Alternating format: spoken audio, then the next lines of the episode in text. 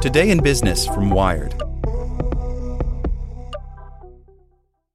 This episode is brought to you by Shopify. Whether you're selling a little or a lot, Shopify helps you do your thing, however you cha-ching. From the launch your online shop stage, all the way to the we just hit a million orders stage. No matter what stage you're in, Shopify's there to help you grow. Sign up for a $1 per month trial period at shopify.com slash special offer, all lowercase. That's shopify.com slash special offer.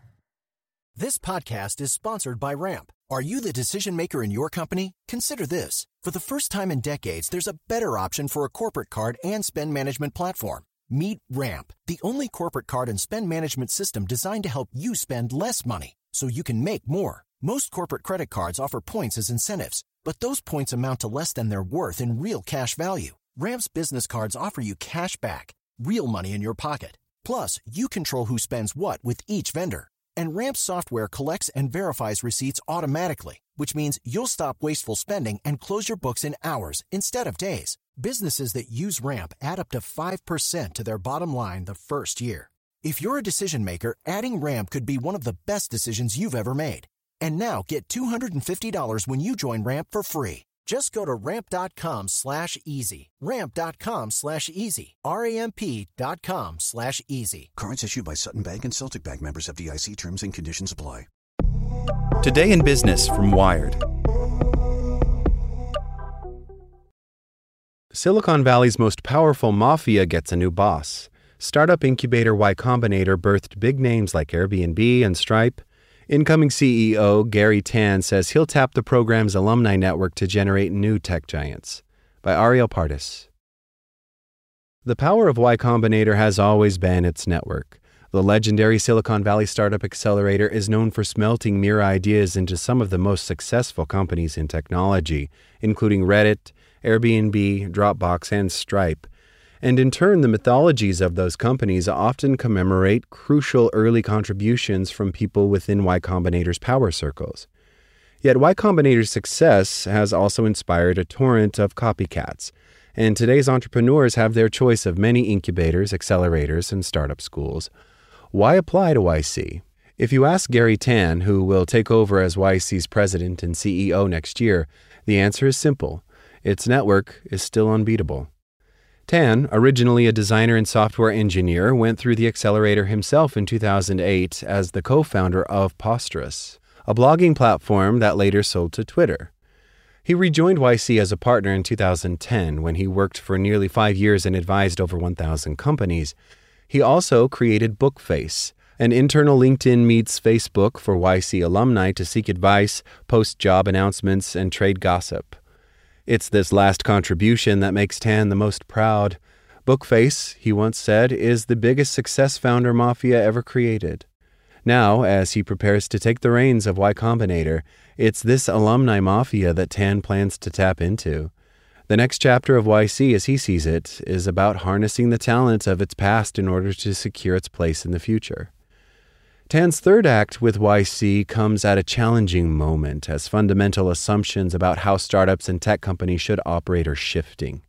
YC is just starting to reintroduce in person programming after two years of remote cohorts, a reversal from the previously strict requirement to move to San Francisco. The change dissuaded some founders from applying, but has also allowed non US companies to make up more than a third of recent cohorts. At the same time, YC is competing with dozens of other startup accelerators, venture studios, and incubator programs for the best early stage entrepreneurs. When Tan went through the program in 2008, YC's model was one of a kind. Now, founders with a good idea have an embarrassment of opportunities to choose from. Some seedling startups get millions of dollars from investors right off the bat, as investors flush with cash look for somewhere to put it.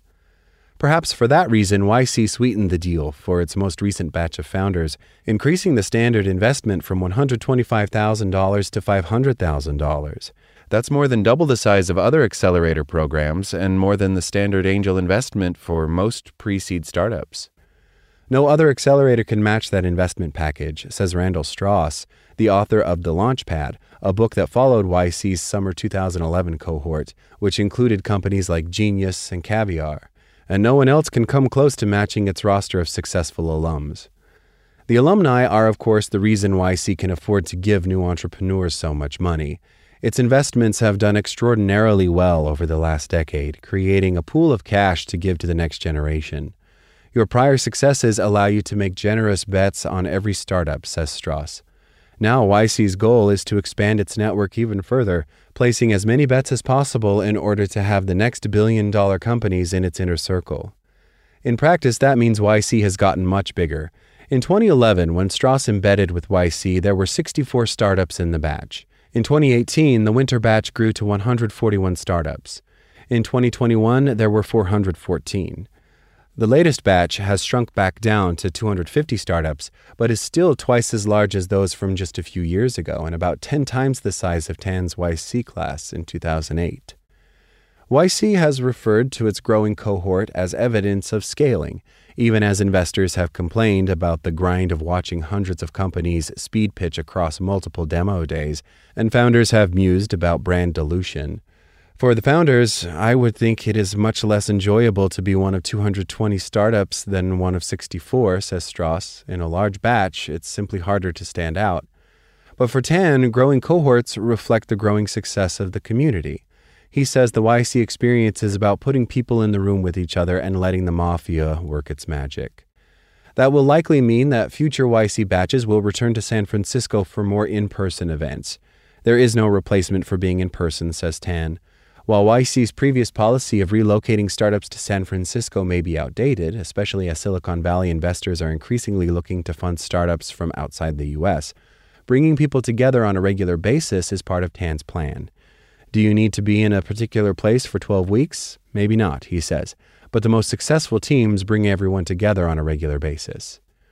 Placing YC's founders together in San Francisco again may also reinforce the accelerator's network value. Tom Eisenmann, who teaches entrepreneurship at Harvard Business School, says that YC's mentoring and investor introductions are what make it valuable to startups and worth more than the $500,000 check. YC, like Harvard, is a place you go to for the doors it opens after you graduate. That has led some founders to accuse YC of operating like Silicon Valley mob bosses, using its power to prevent competitors from succeeding. Tan says that's not true, but as he steps up as YC's president, he seems to be making the pitch to the next class of founders that if there is an overall startup mafia, it is better to be in the network than outside of it. Like what you learned? Subscribe everywhere you listen to podcasts and get more business news at wired.com/business. Judy was boring. Hello. Then Judy discovered chumbacasino.com. It's my little escape. Now Judy's the life of the party. Oh baby, mama's bringing home the bacon. Whoa, take it easy, Judy. The Chumba life is for everybody. So go to ChumbaCasino.com and play over 100 casino style games. Join today and play for free for your chance to redeem some serious prizes. ChumbaCasino.com. No purchase necessary. Void where prohibited by law. 18 plus terms and conditions apply. See website for details.